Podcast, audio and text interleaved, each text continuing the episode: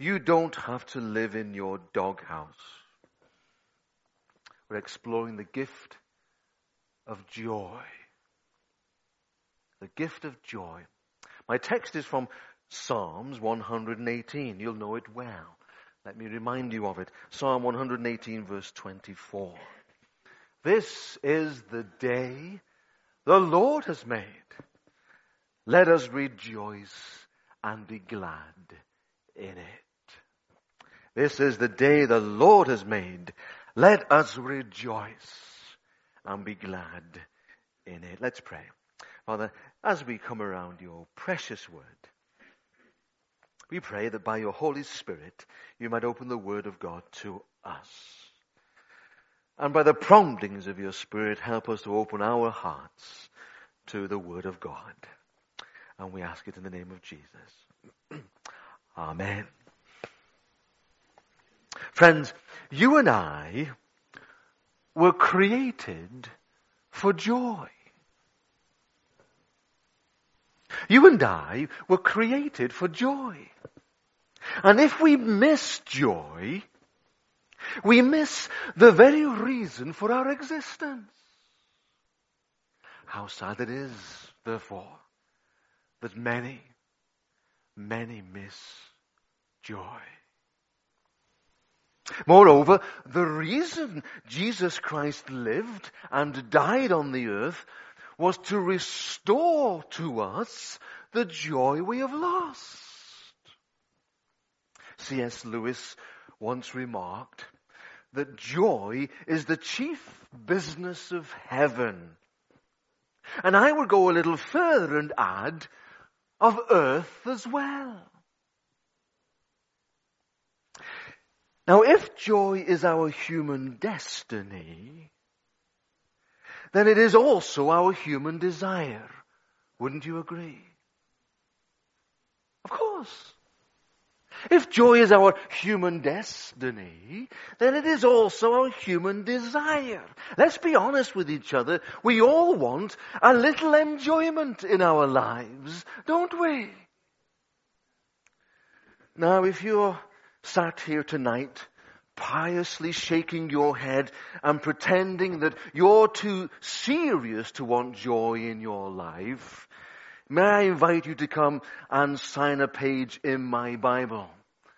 A page in the back of my Bible headed hypocrites.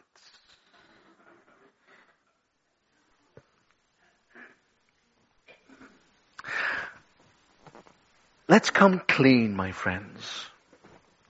Let's acknowledge that what keeps us going is the hope that one night the bells will ring and the hallelujah chorus will sound for us too. Amen? I dare say that anybody who pretends to want only to serve and never to enjoy is a miserable person a miserable Christian. And there is no one on this earth more miserable than a miserable Christian, and probably a little nasty also. So, what is our problem?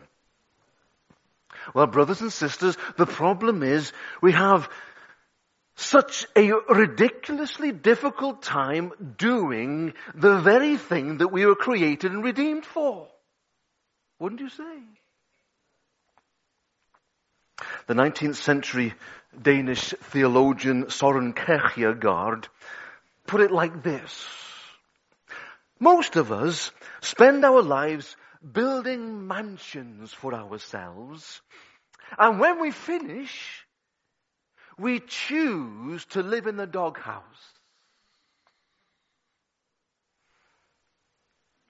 Ah, we laugh at that but there's so much truth in it. We choose to live in the doghouse. I say that with some authority because if we are in Christ, it is the Father heart of God for you, His child, to live a joyful life.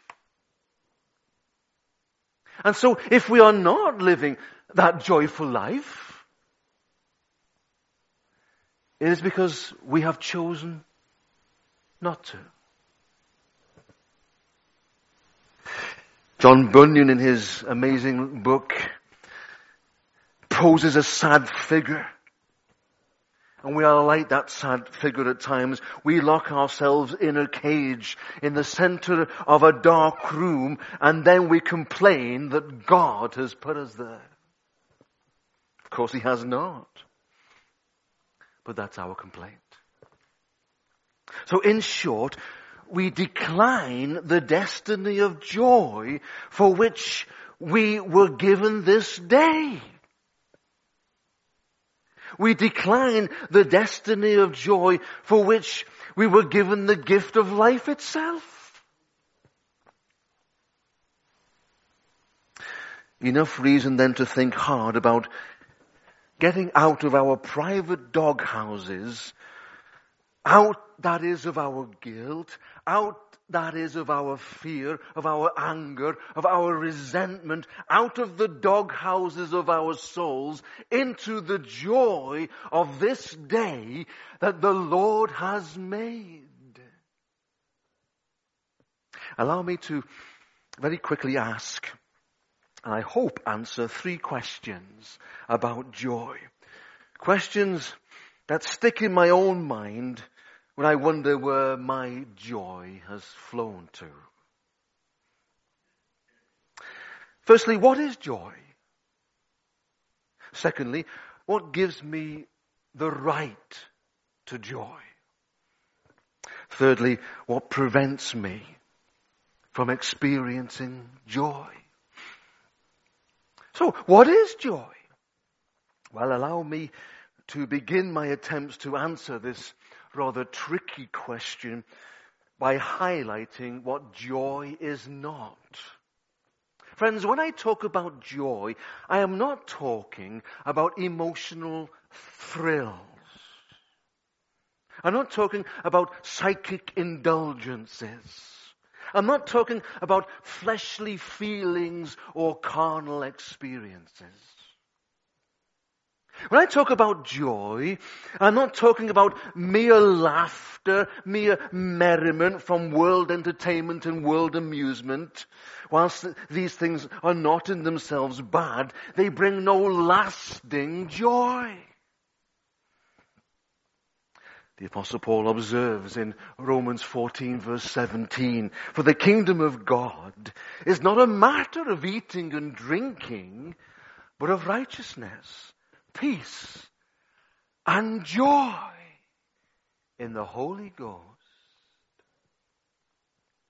When I talk about joy, I'm talking about the discovery of what I like to call the discovery of all rightness in the essence of life.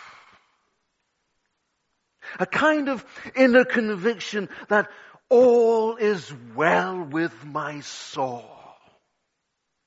Joy.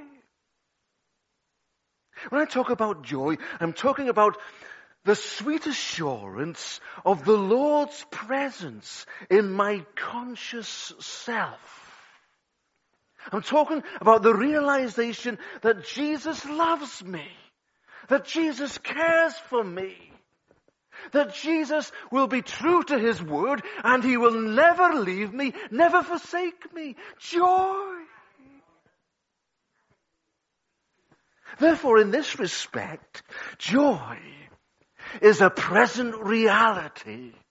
Joy is a constant companion. It is not so much a feeling, but a state of mind. Joy. In addition, joy is an intermission of gratitude that interrupts the routine activity of life. Our lives, let's admit, for the most part, are activity and struggle. Most of us spend our time crawling or groping, climbing, sometimes running, but always moving like the works of a clock. But every now and then, joy comes to arrest the activity. Joy comes and it stops the tedious ticking of our life clocks with a fresh realization that we are beneficiaries of the unmistakable grace of God. And it overwhelms us with joy.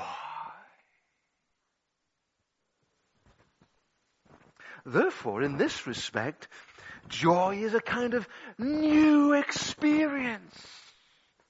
I experienced joy last week. But this week, it's new. Do you know what I mean? Because it's a fresh realization. Last week's realization was precious. This week's is fresh. It's new. It's more precious. So what is joy? Joy, as I see it, as I understand it, is a both and. It's a pleasant reality and it's a new experience. And it is not of this world. My friends, there is nothing in the world comparable to joy. Joy is not the same as pleasure. For while we are glad for pleasure, we in Christ live for joy.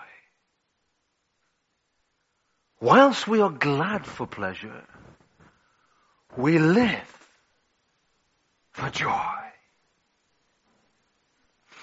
Secondly, what right do we have, do I have to joy?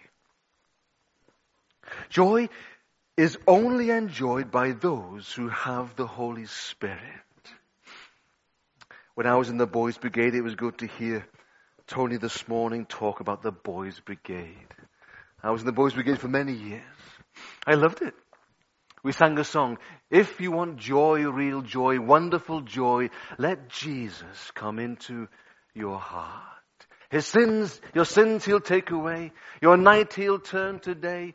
Your life he'll make over anew and then come in to stay. If you want joy, real joy, wonderful joy, let Jesus come into your heart.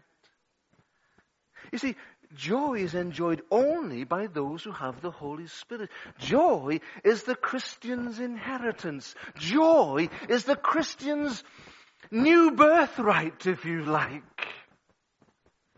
Strangely, however, there are many Christians who doubt the right to be joyful. Oh yeah. There are many Christians who doubt the right to be joyful. But the psalmist declares, this is the day. Taken literally, the psalmist is speaking about the day meaning today that square on your calendar that marks out another block of time on earth. Today, not tomorrow, he says. Today, not yesterday, he says. Today, the 11th of June 2017, this today is the day that the Lord has made. And therefore he says, rejoice. Rejoice. Rejoice when? Today. Rejoice. Rejoice. Today, God has made it, God has set you in it, and God has given you the undeniable birthright to it. Joy. Taken prophetically, if you're that way inclined, when the, the psalmist speaks of the day, he had in his mind something bigger, something deeper than a Sunday or a Monday or a Tuesday. Something more fundamental than the 11th of June 2017. Rather, he was looking towards Salvation Day. The resurrection of Jesus Christ and every new possibility for every day that flows from Salvation Day. This day then is the life that the Lord made possible by dying and rising from death to become the victorious Lord of every day. We are talking here of the dawn, not of a calendar day, but of a new day. A new age, a new creation, the dawn of a new hope that is birthed within the child of God. This is the day when salvation comes to a contrite soul. The gift of hope is the gift of joy. My friends, it is your right because God made the day through raising the Lord Jesus Christ from the tomb and making him Lord of your day. Taken hermeneutically, if you're that way inclined, some of us have the twitch.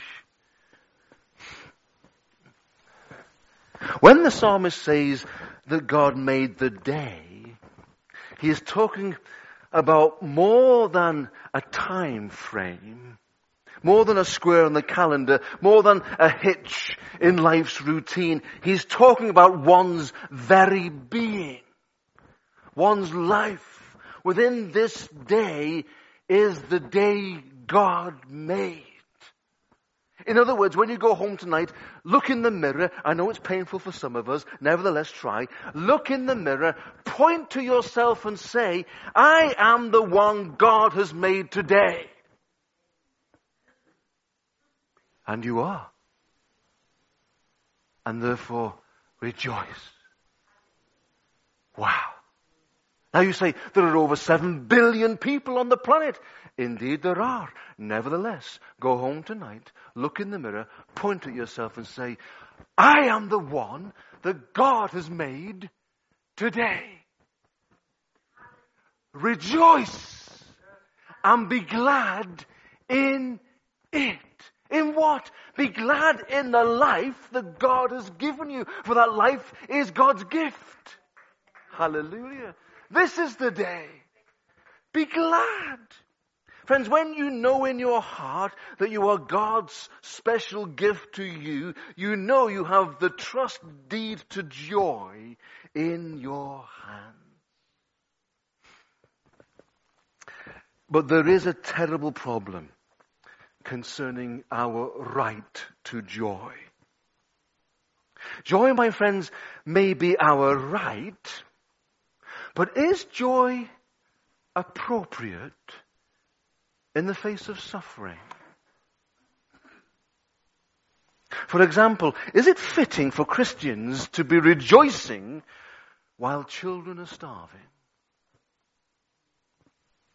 Is it decent for me to want joy while many suffer the terrible effects of terrorism and war? Is it obscene to wish for joy in a world filled with so much pain?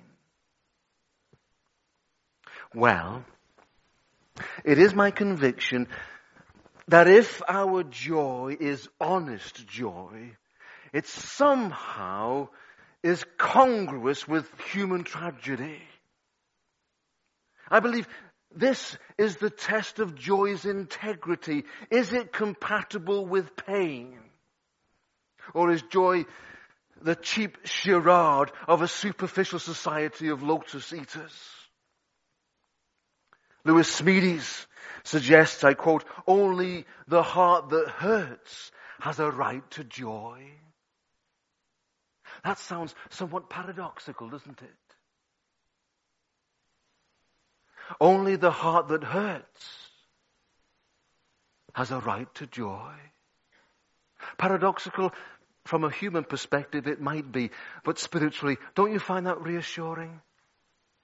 Because I'm looking down on a congregation of hurting people, for the most part, let's be honest. I'm looking down at a bunch of broken hearts. I'm looking down at a, a group of people who are broken-hearted at times and despairing at times and, and just finding it difficult at times, incomprehensible at times.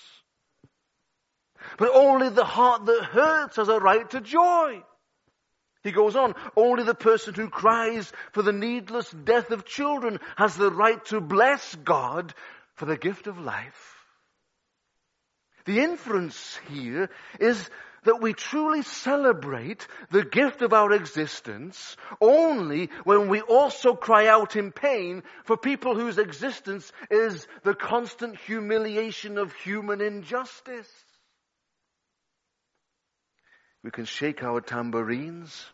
We can sing our songs, our happy songs.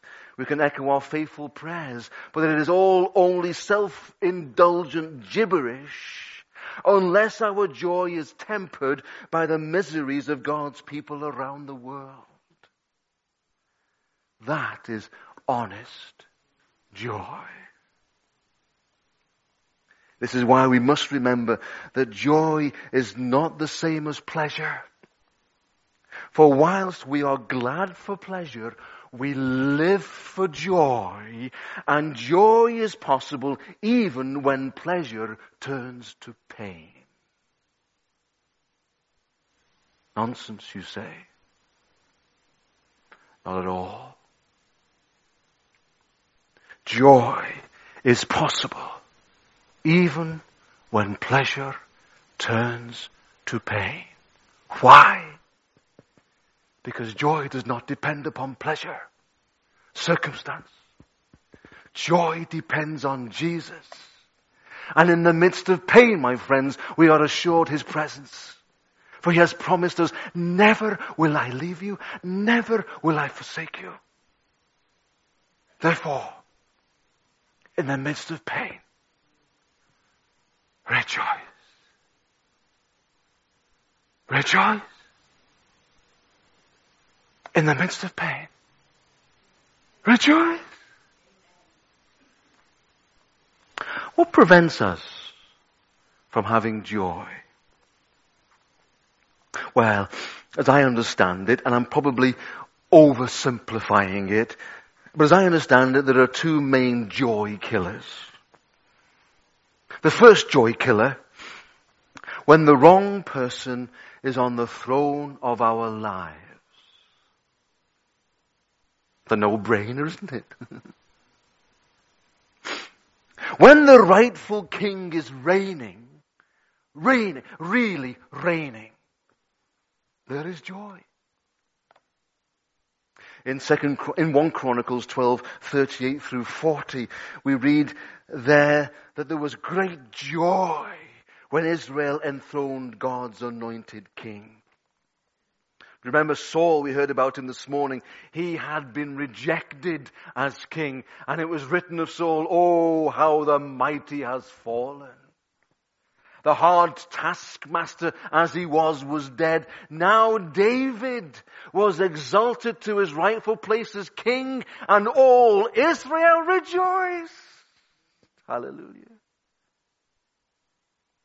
And my friends, when Jesus is reigning as King in our hearts and in our lives, commanding and controlling the events of our hearts and lives, we will have great joy.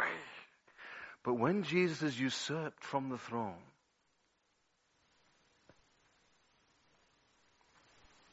we are robbed of our joy.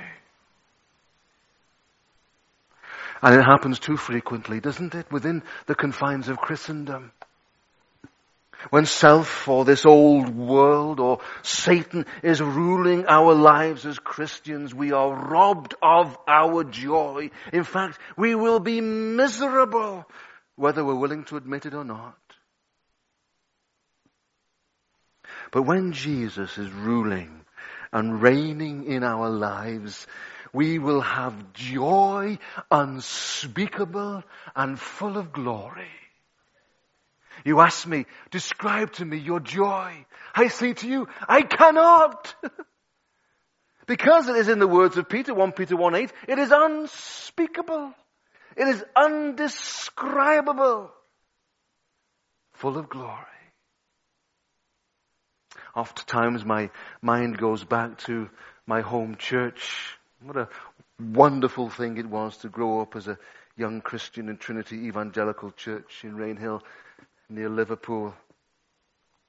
And we had two elders for many years, Bob Leeson and Fred Mather. I often speak about them. I don't apologize for it.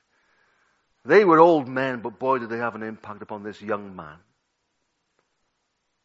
And Fred Mather, bless his heart, he was an old fuddy-duddy in so many ways. But goodness me, in spite of severity and difficulty in his life, in spite of a racked body that was full of arthritic pain, whenever you saw Fred Mather, he beamed the glorious joy of Jesus. I found it inexplicable, as it happens. I often remember the time I was in a prayer meeting, an OMS International prayer meeting at the headquarters in Didsbury in Manchester. And there at that prayer meeting was Stanley Banks. I often speak about him. I don't apologize for it. He had such an impression upon my life. An old man, at that time at least. Former principal of Emmanuel Bible College, former executive director of OMS International. He was at that prayer meeting. And I remember sat there at the prayer meeting looking up because I was being a naughty boy. Glancing round at folk as they prayed. And I glanced at Stanley Banks as he prayed. And the joy that beamed from his face. I was overwhelmed by it. Seven days later, he was in glory. he was in glory. My friends, if Jesus is on the throne of your life, then you know his joy.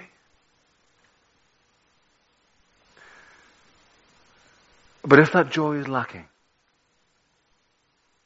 if it's missing, you can't quite place it, you can't quite remember where, where and when it slipped away, the likelihood is you have usurped King Jesus. Maybe inadvertently. Maybe out of neglect. But you've usurped King Jesus. Someone, something else is on the throne of your life.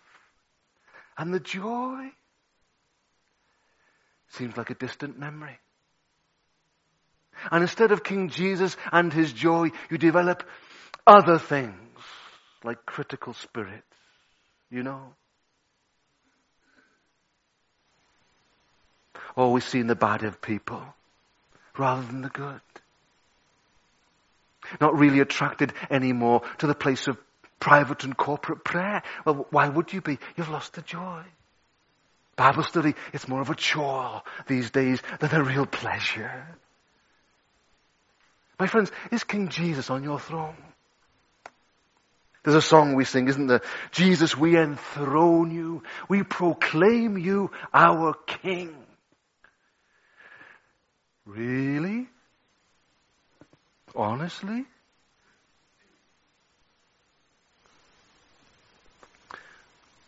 The first joy killer when the wrong person is on the throne. And very quickly, the second joy killer, it's kind of interrelated. When our fellowship is broken.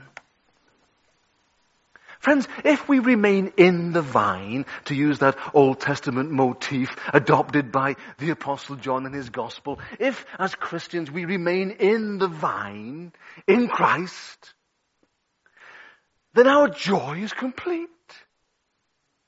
Sometimes, however, our fellowship with the Lord is broken and He is not present in our lives as He was in times past. Many things might cause this unbroken fellowship, unconfessed sin, and a sense of guilt. Broken fellowship.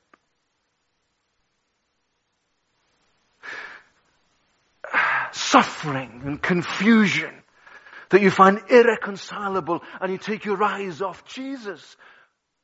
Broken fellowship. The criticism of some, maybe perhaps more especially of Christians who really ought to know better, and it hurts. Broken fellowship. Feel like you're swimming against the spiritual tide, never really knowing the blessing, never really knowing His fullness, and you get somewhat aggressive towards Him and shake the fist. Broken fellowship. Jesus said, if I remain in you and you remain in me, then that joy remains. Of course it does.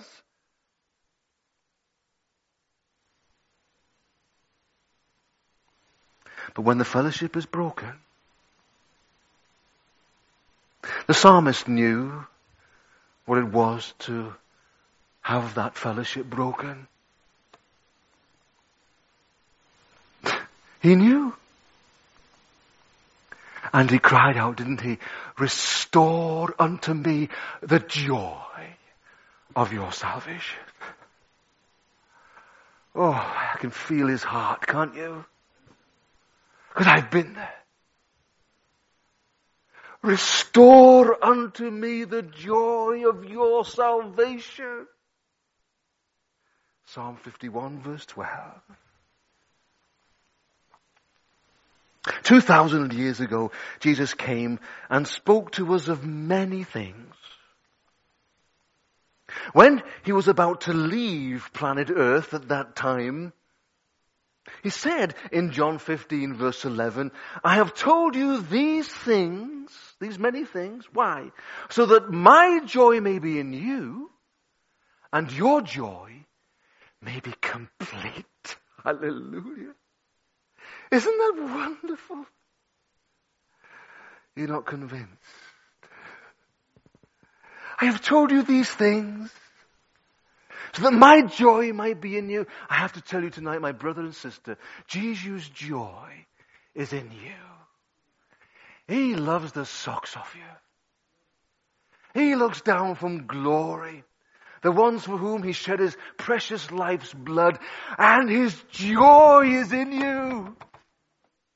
His joy is in you. And your joy might be complete.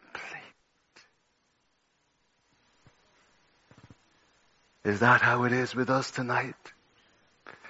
Is our joy both a present reality and that nice surprise from time to time as the Holy Spirit shines His light on our hearts and a wonderful truth just floods our lives with glory? Is that us? Or are we miserable Christians?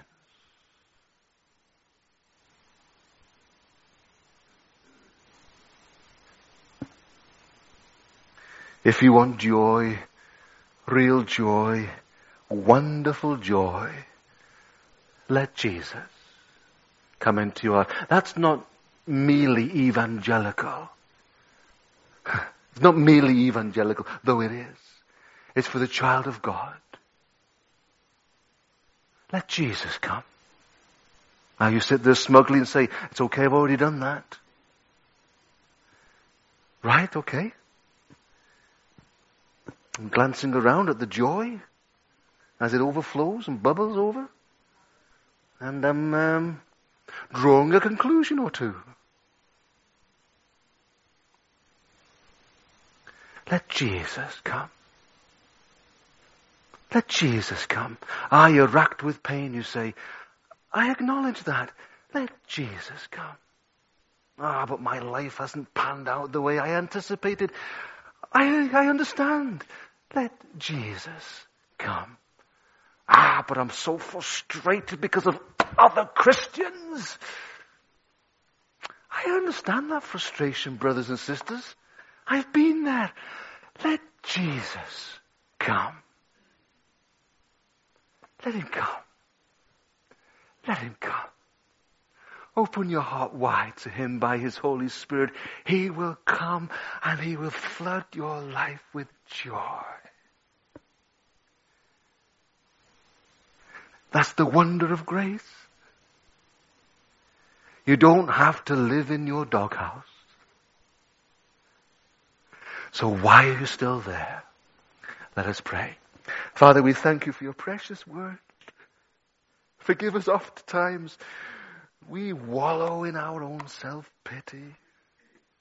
We cage ourselves up in our personal dog houses and we even throw the fist towards heaven and blame you. Father, we are sorry. Sorry, Lord. Jesus, in spite of everything, we cry with the psalmist, restore unto me the joy of your salvation. In the name of Jesus we pray. Amen.